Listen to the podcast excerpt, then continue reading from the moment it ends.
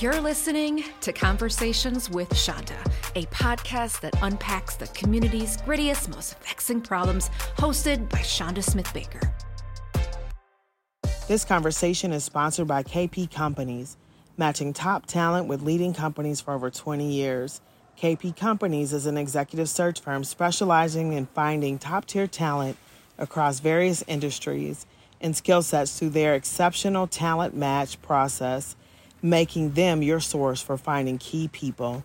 Get in touch with KP Companies at kpcompanies.com.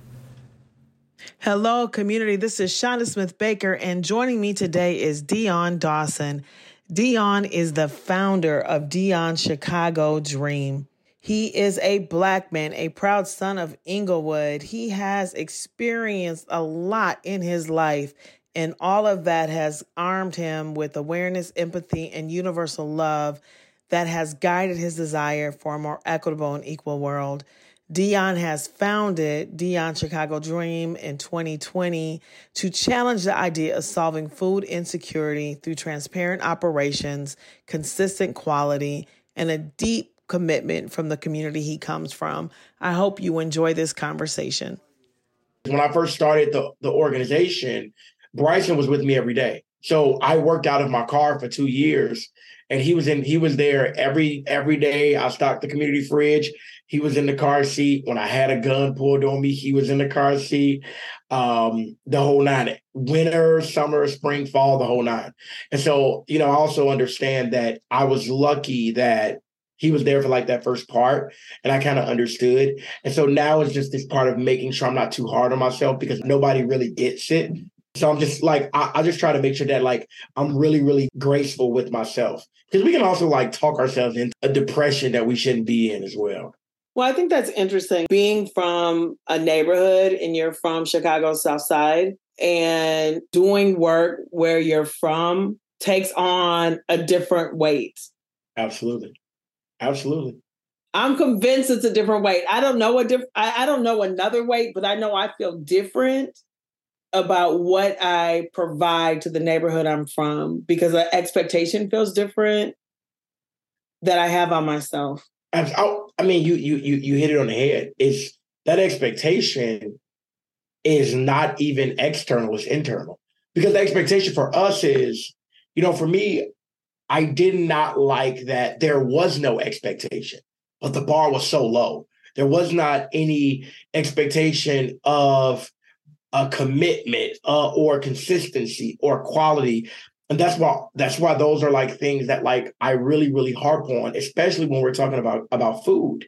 In this journey especially when you're talking about food and and social entrepreneurs or entrepreneurs in general there should be a commitment. There should be a certain quality. There should be something that makes it different. And since it wasn't external i had to like do something to hold myself accountable I had to make sure that, yeah, like I represent them. Like this is me.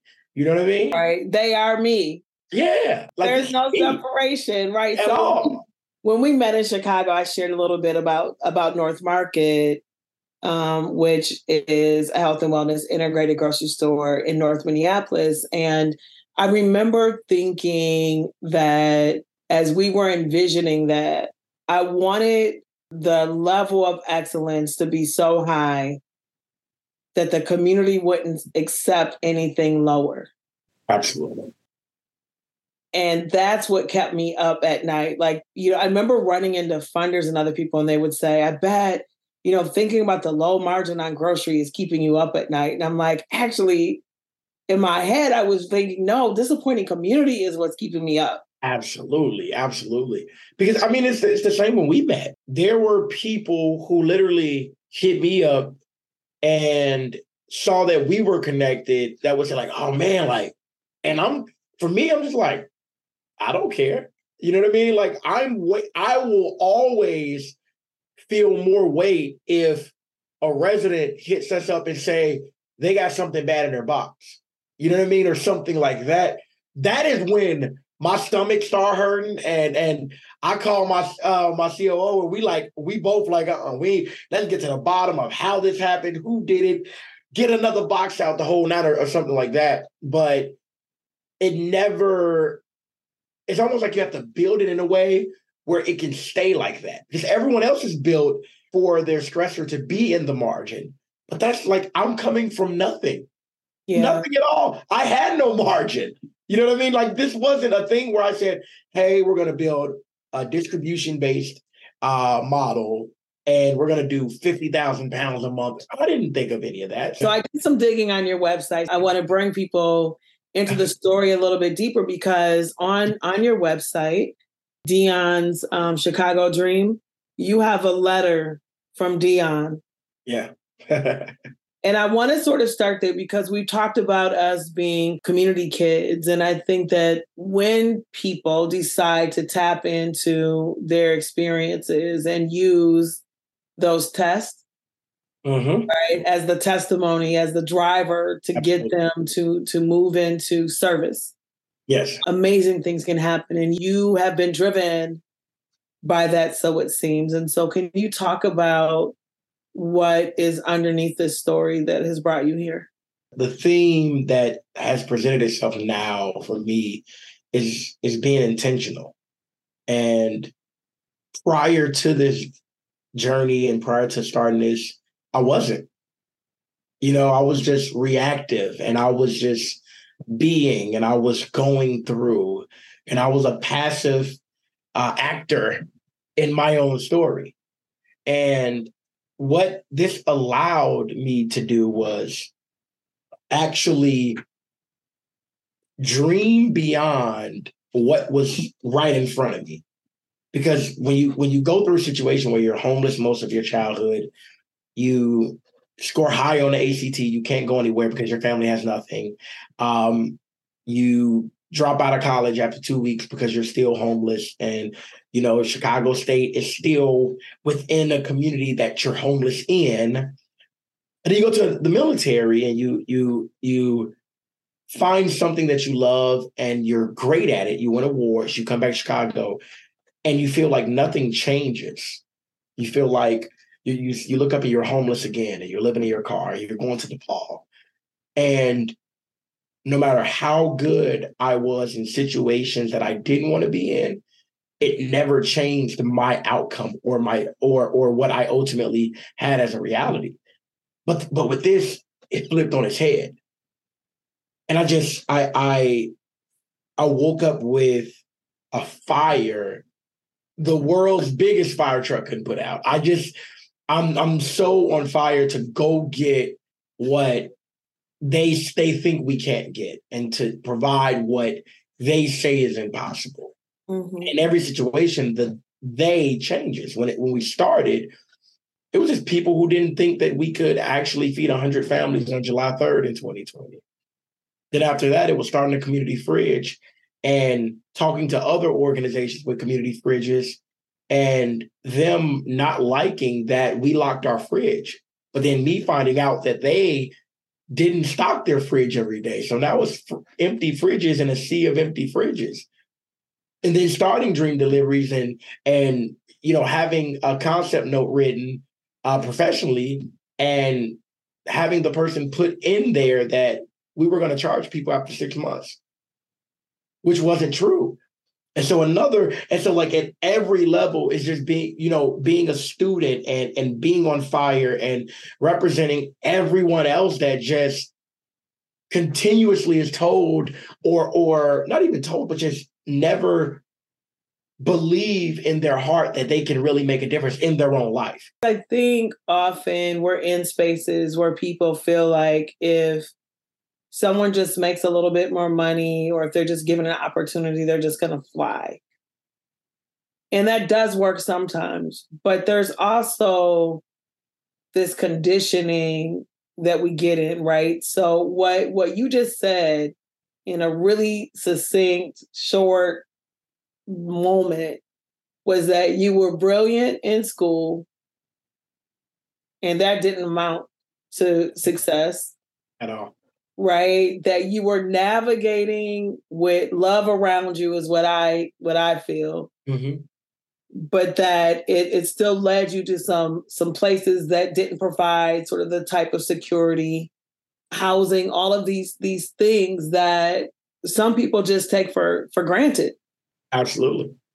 Right. And I think the piece that that drew me in the letter was around the housing insecure piece and that no one talked to you about it. Yeah, no.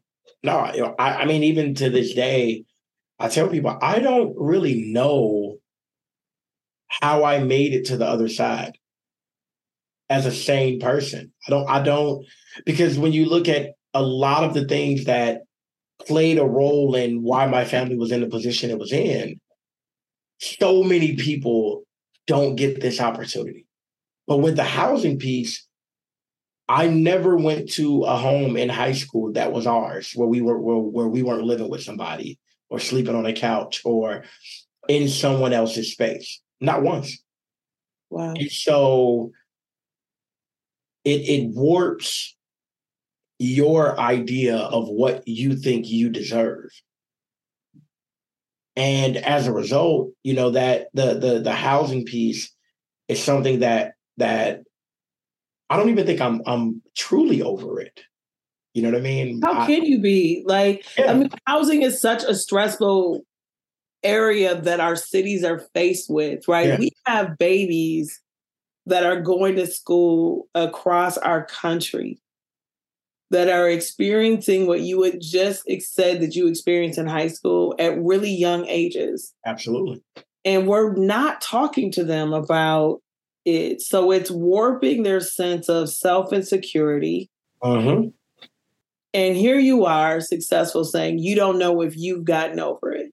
Absolutely. Because I think a part of me accepted that I may not ever get over it. And so I kind of just put it down for a minute. I think I just I just woke up and I said, "Hey, I'm not going to solve the the pain or the trauma or or all of the negatives associated with the situation that I and my family are in. So what could I do even with this still here? What can I build even if I'm going through all of this and it's the middle of a, a pandemic? It's the middle of, you know, a racial reckoning after George Floyd is murdered. It's it's it's all of these things. I just said, I just woke up and said, it's it's always going to be here. And so I just said, okay, I'll just move with it. Maybe a little heavier, but yeah. So you said, let me do food. like that just it came to you in a dream. Like, I mean, is that how you got to I'll I'll tell you. Yeah, I I, want to hear it. I think that I, I didn't even mentally acknowledge this until like two or three months ago. It's two things that I think really played a part in that. The first one is, of course, being food insecure, being homeless, the whole nine, like that. But I'm really, really from the South Side.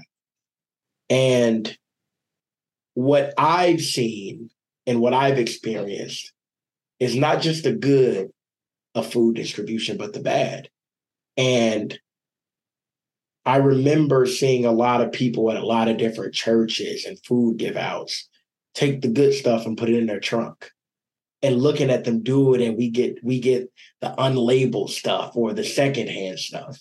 And so when I was Second thinking hand of the second hand. The second hand Exact- oh, expired. exactly okay. and and when when I started, I you know I just said you know when when someone asked me and he said, "Hey, what are you going to do for Juneteenth?" Uh, and I just said we're going to feed people. I think it was honestly because that was something that I'd been exposed to, and I felt like it wasn't done with the right amount of heart or integrity or respect. And so I just figured I think that I could do it in a way where I can put it all out there. And I'm lucky because when I did it, it it it did it for me. Logistically, it wasn't done great, but it did it enough for me. What was the it it did for you? It was the first time in my life where I set a goal and no matter how many things seemed like it was against it, like I pushed through and it wasn't even for me or my personal benefit. And so when when I did it, it just it gave me something that nobody could take. And it wasn't because I was homeless. It wasn't because I'm a black man or because I was a homeless veteran. It was just because like I wanted to do this thing. And even to this day, that, you know, I, I think back and, you know, it's funny because, you know, someone I look at like a father figure, um, a youth minister that I that I grew up with, we talked for about three hours just after it was over. And I'm just ringing off stuff I want to do and how this is. And we laugh about it now because in three years, that that's exactly what happened. Like it it was that moment, that thing that I could see something was attainable without someone telling me it was attainable. Or someone or or someone saying, Hey, you have all these things going against you. It was just that thing for me. So how do you do food differently? Oh, we buy everything. We don't take any any any old expiring anything. We don't let people, you know, with the give us cans of stuff that they don't want. We buy everything brand new, um, and we present it in a way that's respectful and have a process that champions their experience. And so, what they receive is something that's fresher than in the store, and it's free. They receive it in a branded box that mimics the branding of a Nike shoe box or something like that. And the way that they receive it is just delivered to them in a humane way and with respect and and that's it it's it in those three major areas and and we're doing it in a way also that we don't take volunteers we've created jobs and built infrastructure so that we're not building uh, a major company or organization on the backs of black and brown labor. Describe delivered like to their door? To their door. Last mile delivery. Uh, we have a system where we do route dispatching. We own all of our vehicles. We own all of our food. We pay all of our people. So we own our entire supply chain so that when we uh, hit go, our team is delivering. That box goes, it goes from wholesale grocer to us boxing it to the door with two to three days. So okay, so so let me just get this right. So you you started in 2020 on Juneteenth distributing food. Oh no, no, we we had we didn't even distribute then. That was a feed one singular feeding event in um, July 3rd. After that, we um we decided to uh, become a nonprofit and we were uh, incorporated August 10th. So we didn't start delivering. We've only been delivering for two years. So we started Dream Deliveries with 15 homes uh, in the first the first Friday of 2021. And now wow. we're at so you're talking about growth. You are in growth. So you have yes. how many vehicles, how many staff, and are you paying them a livable wage? Yes. So we have five uh, vehicles, um, three sprinters, one minivan, and one 24 foot box truck. Um, all we own all of it. Uh, we have 23 uh, team members, and no one in our organization makes under twenty dollars an hour. And how'd that feel just to say that? Oh no, it's it's I, I listen that that is it, and to know it's true, it feels amazing. You know what I mean? And and but also, like the way that we market our organization is extremely intentional. And so we market ourselves to show the logistics part of the food. It's not built on seeing the sad, disheveled people receive our food or none of that stuff. But the beautiful thing, like you've done and like you are done with your grocery store, is you still have the stories here and here. And so I have the stories of the team members who started with no phone, who has their own apartment now, you know what I mean? Or or the ones who didn't have a car and now they have a car. I love it. Your Instagram is everything. One of your team members that didn't want to be on camera. Yeah, James. Like, James, I was like, oh, listen, man, I need to meet James. listen, and, and so to to say that is one thing, but to feel it and to to really be able to represent what philanthropy can be is what it's about for me. And that's the that's the thing that that when we're early on when you're when you're trying to, to, to do something that seems astronomical, especially in philanthropy, you know what I mean? It's not it wasn't meant for us. And while we're here, you can have the best idea, you won't be funded like a cis white male on the north side of Chicago.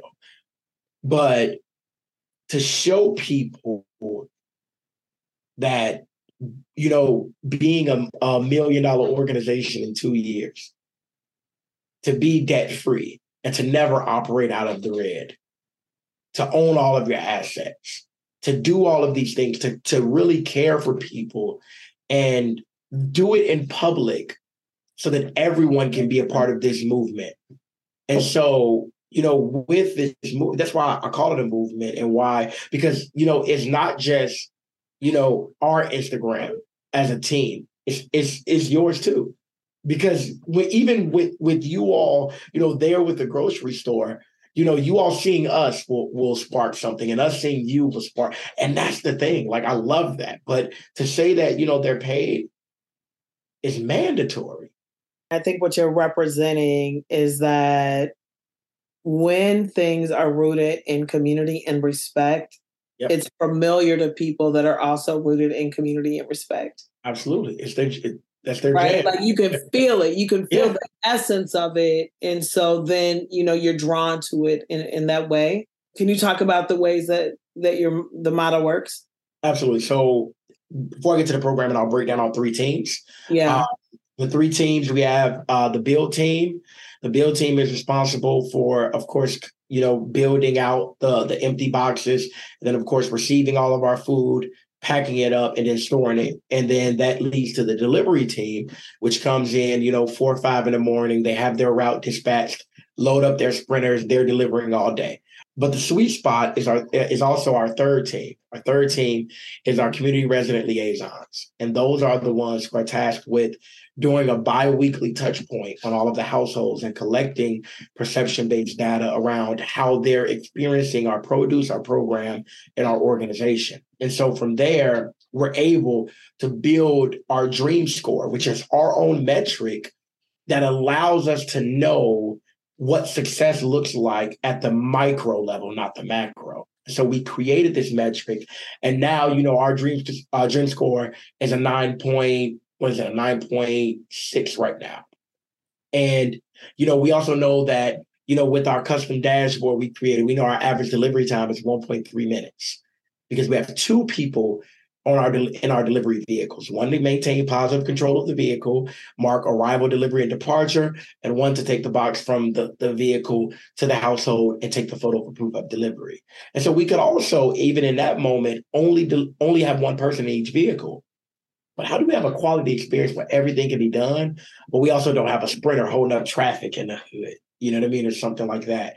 And so the way that you know this works is we have three programs.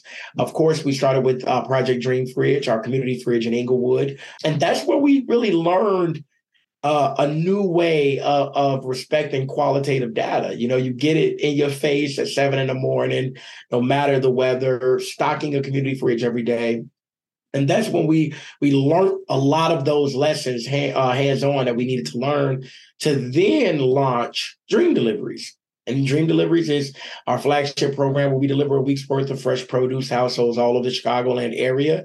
Um, we're in about a 45 mile radius. We're in every um, food desert and or area plagued by food apartheid in the chicagoland area. We're already delivering there because we don't sign up on our website we we actually sign up when they reach out to us. And so people in need talk to people in need.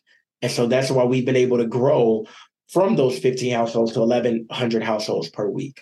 And then finally, we have the Dream Vault, which recently launched. The Dream Vault is network enabled locker system that allows us to partner with a big box provider or even like a grocery store like yours It's still our produce, but now we have a way to really uh, dictate human behavior and get them inside the stores uh, so that they can get our produce while also using their resources, you know, their money on protein options or anything else in the store uh, that that household may need. And so just with that suite of offerings, we've been able to have, you know, a threefold system of addressing unique uh, food insecurity circumstances.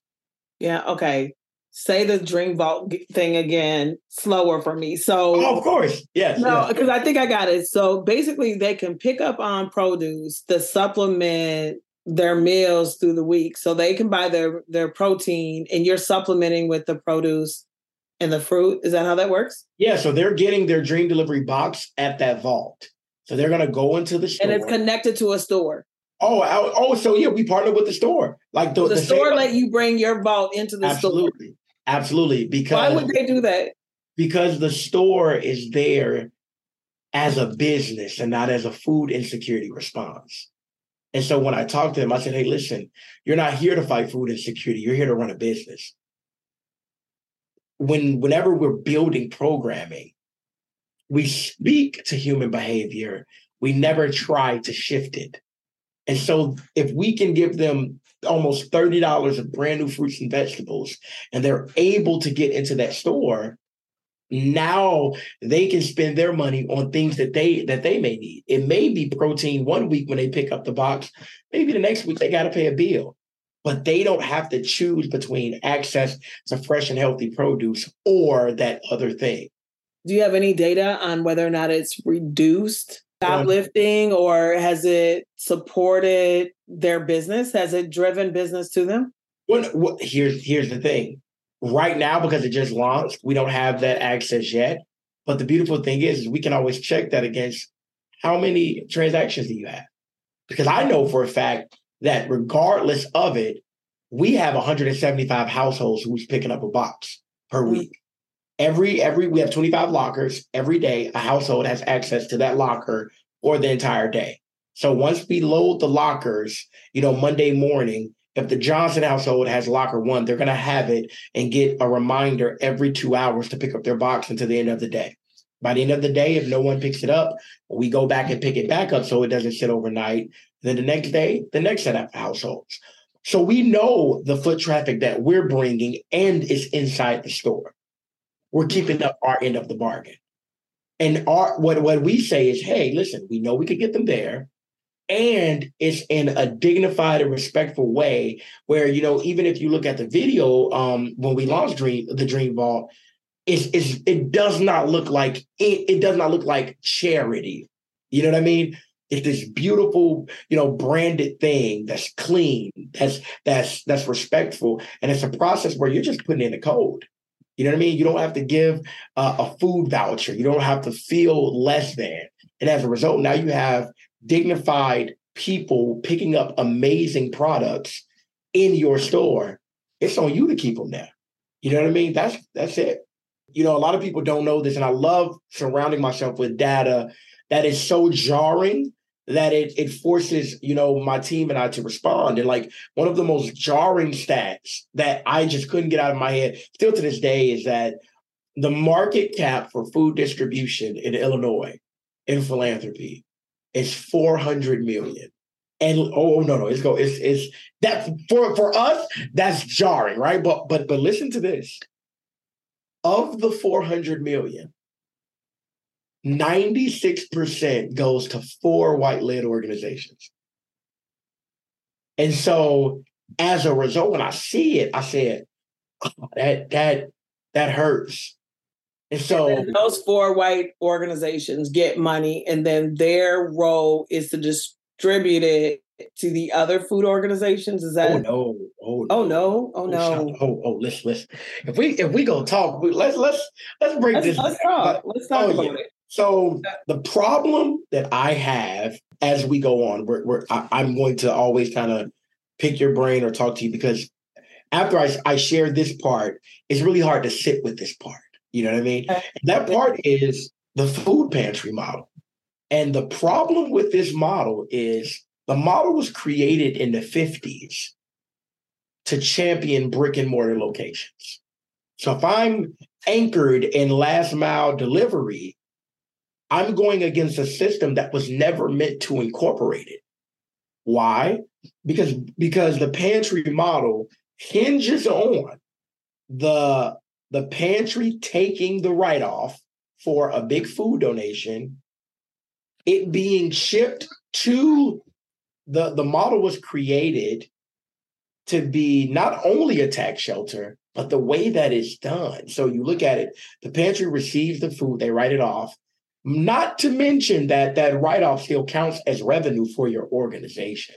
So let's t- let's let's start with once it's written off. If you get a hundred thousand dollars worth of food, you are now in the eyes of the IRS a hundred thousand dollar organization, even if you have no money in the bank. So that's number one. Then we talk about it championing a brick and mortar location and never creating any type of metric that can properly track repeat customers or their experience after their home or or even when they're receiving your services. So now you're talking about a situation where the pantry model was created in the 50s and 60s in Arizona. From then until now, it has not evolved. From then until now, it has not incorporated outside innovation or outside technology inside of philanthropy, unless it's a situation where you have a DoorDash or an Amazon that collects the data and it lives on their servers. So of course, they'll do it for free because we're not we're giving access to our people without taking any cut, but it's it's basically masqueraded as they're helping us. We look at the model, it was something jarring to me. Whenever we, you know, look at 990s, you know, the average 990 is about, you know, 40, 50, 60 pages. And then I looked at the 990s of those major partners in the Feeding America network. And those 990s are about 400 pages. Oh, oh, oh, see, see, oh, yeah, listen. But we're going to even go even deeper. Now, of course, I could point to how we talked about the pantries were bleeding, but then you looked at the food depositories 990 in 2020, and they entered the year with 250 million and exited the year with 150 million. Okay. That's that's the first thing when I'm looking at the 990s. The second thing, of course, is you scroll past a C-suite that does not have any black representation. You know, then the, the couple that were they're they're they're not there now. I'm in food, just like you're in food where you are. You know, you know the the scuttlebutt. And so that's that's that's strike two. But strike three is is the big part because this exposed what the food thing is now. When you get about halfway through that 400 pages, you see a section it has all of the partners listed. And they're they're ranked in decreasing order of how much support the partner gave to them. And in this year, they gave the Thornton Township Pantry $4 million worth of food. The problem with that is in the very next column, they only gave them $2,500 in cash. And so now we start to see why food is so messed up.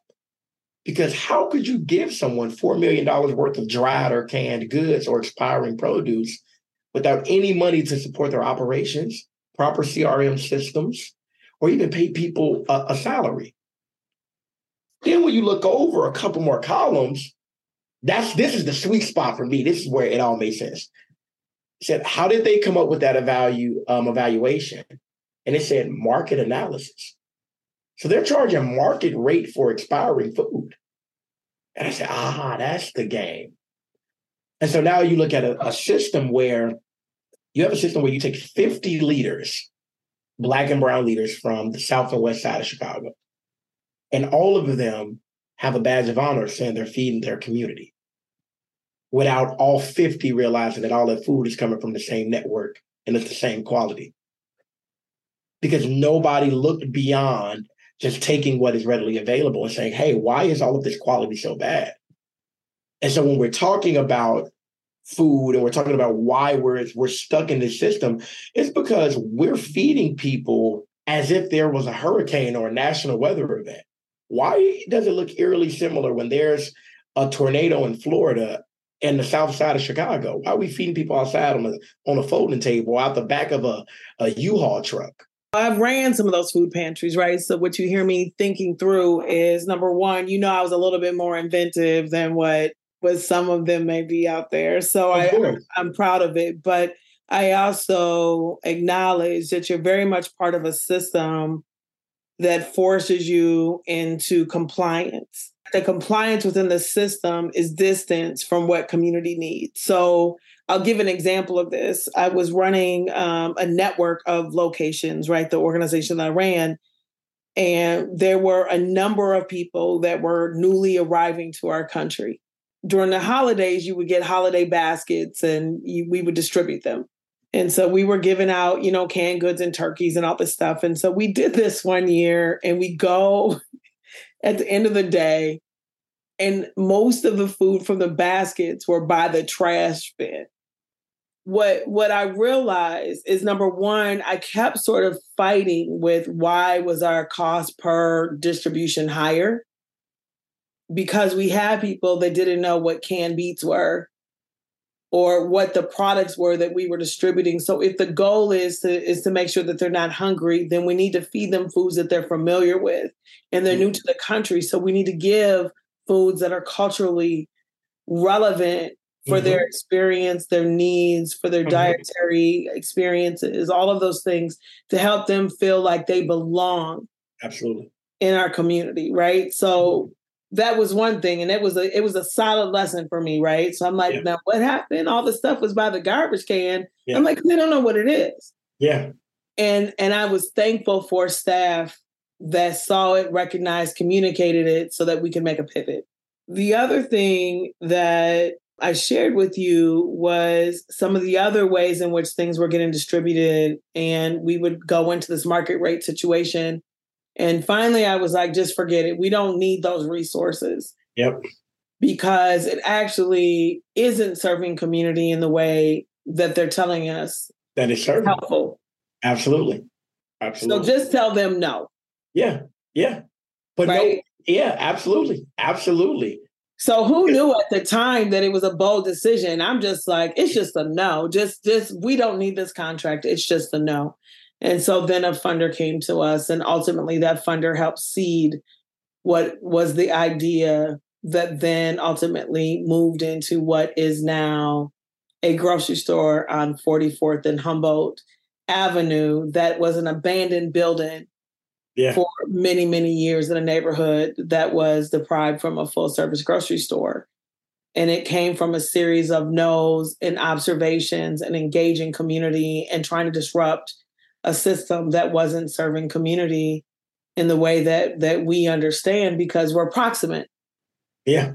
Right. In this motto, and I think we've touched on it a little bit. There's been a lot of talk about moving away from like a charity mindset Absolutely. of serving communities, brown and black communities, poor communities. Like, do you have tangible ways in which a charity mindset looks?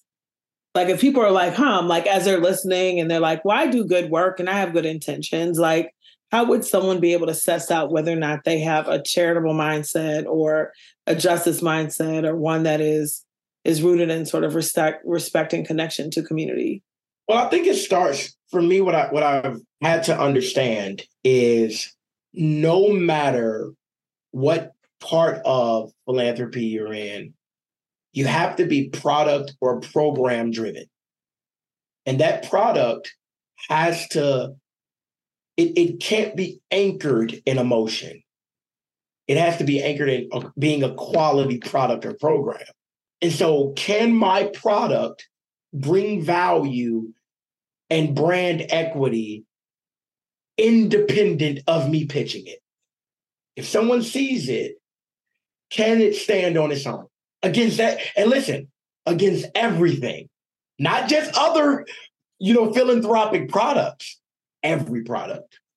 And so when we look at making sure that the vaults are always uh, wiped down once a week, I got that from Coca Cola. Because Coca Cola spends millions just on making sure that when the trucks arrive, they're washed. You don't see dirty Coca Cola trucks. When you see processes and you see products and programs the first thing is can it stand against what you buy as a quality good for yourself? If your quality good is this amazing taco restaurant and you make ready made meals, can you put yours up against theirs? Little things like that, even if you know you're an event based program. Okay, we we see what Lollapalooza does, and it won't be at that scale. But okay, did you get the permits for your event? Is there an experience where people have a special wristband? Is there a photo booth? Do you have quality photos? Mm-hmm. Do you have food vendors? Or is it just you're hoping people come because it's for a good cause? And what people have seen with what we've been able to do and how I see it is they, they I can't have people support us because I was a, a homeless kid from Englewood. It has to be a model and a product that's so damn good that's so amazing and so beautiful that that that really checks so many boxes that you can't ignore it. And what we see in program development and and, and uh, product development, especially in philanthropy, is they think the story will supersede the, the item or the program, and it won't. Some people will will see your your product independent of you. And if you have to tell that story, then you're screwed. Yeah, I appreciate you saying that. And I think that, you know, I want to just be clear like part of part of why I wanted you to share that is because of an article I read today yeah. on a commercial buyer coming into the neighborhood, buying up 200 homes. Mm-hmm. And how what is the rent on paper is not what people are actually buying or paying for rent because there's mm-hmm. so many fees, right? The levels of homelessness but also because of the stability of being housed also depends on the affordability of so many other things that when you look mm-hmm. at having access to quality food and it being affordable it allows for you to have stability in other areas of your home Absolutely. right and i think because you understand it at its essence that the way in which you look and operate doesn't have a different value chain as the same. Right. Like that's what I was trying to communicate. Yeah. Right. Like yeah. you're not looking at those that need access. Yeah. As though they're less of an asset to community because they they are are needing support. Absolutely. And even if right. you look at how we're marketed, you know, I've never marketed us as a black solution. I've never marketed us as, you know, only for old people. And when people say that, we correct them. Oh no, we say no, that's not true. Because you know somebody who makes six six figures who's cash poor. And you also know somebody who makes 40 grand a year who's debt free and they living a life. And so what we also have to do, and, and, and listen, I'll make it really clear. We can correct them because, because we stand on integrity. You can only correct someone from love when you know that you're moving the right way. And so when we're saying it, we're not correcting them to correct them. We're saying, no, it's important for you to understand. That's why when people, you know, before they reach out, they say, oh, no, I wanted to go to somebody else who really need it. Well, access is more than just whether or not you make you making enough money. Because you can make a lot of money and it ain't a grocery store in your damn neighborhood. Make a lot of money and have a lot of people you're taking care of. Exactly. Because I've been working since I was 16. you know, no matter of fact, 14. Yeah. And then and then going to six, you know what I mean? And like like those checks mean different than than you know other people are just making money to have something for the summertime. And so when we talk about you know correcting them, it just starts from understanding like no, this is real. This is this is the product. I don't go. I don't look at our vault and say, "Oh, that looks good for a nonprofit." It's purposely in there to look amazing, so that people could could could it can build FOMO. So it can be something where when you see someone, when they put the code in and it opens, if you look in the video, you know, Sherry pulls that box out, puts it in the cart, and goes on about her business. Ain't nobody staring and gawking. If anything, if they ask what's in there, we open it up, it's gonna look fresher than most of the stuff that they just bought. If we being honest. When you vision to what might be ahead next year, yeah, do you have a vision for that? Not at all, because I'll, I'll limit myself. I love that. I feel that. I feel that to my core. Yeah. Yeah, if I if I if I say that and and and you know this as a leader, it's so fickle. You know what I mean?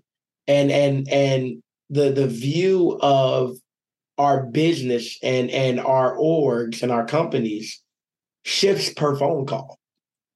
So if I had a great phone call right before this recording, I'd say, next you're looking good. But it's not about that. I think that ultimately I anchor myself in the micro because the market require requires it. They like everything about what we're in right now is is micro. And it's easy to anchor and succeed in micro and then multiply up. It is so hard to be anchored in my uh, macro and divide down because it doesn't shake like that. Yeah, yeah. And I believe wholeheartedly that when you're centered in community, community will help you build to where it needs to go. That's it. That when you start dreaming without it, that'll get yeah. cut off real fast. But when you bring community, like the ideas that come from from community, there's there's absolutely nothing like it. Absolutely, absolutely. And it's so funny because it, that that question you know, it's so commonplace in oh, you know in grant interviews or when you're talking to potential, uh, you know, high level donors. I just say, yeah, I don't think like that. You're talking to a guy that was homeless and his mom beat kidney cancer, and then we went into a worldwide pandemic. I'm not. Listen, we good. You know right. what I mean? You're talking to a real business owner and a real bit like like a, someone who's really an entrepreneur. All right, look, oh, I'm trying to make payroll next month. What are we talking about here? Look, I, w- I was uh, at this retreat in 2017, and they were like, you know, what, what's your BHAG, right? What, like, what's your big, hairy, audacious goal? And I said, to not have a goal. That's and it. they kept pushing me. They kept pushing me. And I'm like, you know, everywhere I go, people are like, what's your vision? What do you, where, where do you see yourself in five years? What do you do this? And I'm like, you know, part of what I see a problem is, is that everyone is always looking for the next thing. And most people are unhappy with the thing they're in right now. Mm-hmm it is it is a goal to just be centered in happiness be Absolutely. grateful for where i'm at to be focused and present. Like that within That's itself it. is a discipline. And it's listen I, I tell people every day. I say i it's funny i just put this up on linkedin. I mean uh, on um on tiktok. I did like a video yesterday where i just said like you ever notice the the unhappiness that creeps from like people you know, questioning us, and they'll be like, "Oh man, but how?" You know, you ask them how they doing it, like, you know, going through this, but how are you doing? Because I know it's just hard. And I said, and I said, no, it ain't. I, I'm cool. I'm good. I'm I'm I'm having the time. Like I'm having the time. Like I don't know about anybody else, but Drake said something when they interviewed him before he kind of came back out. It was about two years ago. It was in the middle of the pandemic, and um, I love it because you know when you hear someone say something that you you can't say it that way, but they they they gave it to you. He said, "I really do this. I don't know about these other rappers, but this is my life." And so for me, it's like I don't know about other people in philanthropy. I don't know about other people in food. I do this. This is me. Like we really do fifty thousand pounds. I really walk in, in we walk in the building and you smell the greens and we're building boxes and it's it's Chief Keef blasting because they they can play the music that they want. Then they can be themselves. Like I really do this. And so I did not allow my purpose to become a prison ever. I appreciate you as we wrap. What I want to make sure is that if people listening want to find out more so where should they go? First of all, they should look within and they should tell themselves that they are amazing and that they should that they love themselves because life is extremely hard and they need to know that they're amazing and they need to give themselves grace and space. And then after that, they can go to every social media platform, uh, Dion Chicago Dream, D I O N S Chicago Dream, or go to our website, dionchicagodream.com or .org because we bought both of them because we don't need y'all making mistakes and just reach out to us. Send us an email, give us a call, anything. Engage. Support comes in so many different forms. It's not just about a dollar. Sometimes it's about a like or share or furthering our mission. Because right now, what we're trying to do and what we've been successful at doing is really changing what philanthropy should look and feel like and how we interact with it. And I refuse to believe that philanthropy is just a lot of people with a lot of money trying to give it out to everybody. Philanthropy uh, starts in the community, it starts in the organizations, it starts with the leaders. So if they can do that, then that will be a win. If we can change somebody's mind or get them on our bus or get them to go in your grocery store or get on our list, then I think we won. To explore more insightful conversations and stay updated on Chanda Smith Baker's work, visit our new website at smithbaker.co. That's smithbaker.co.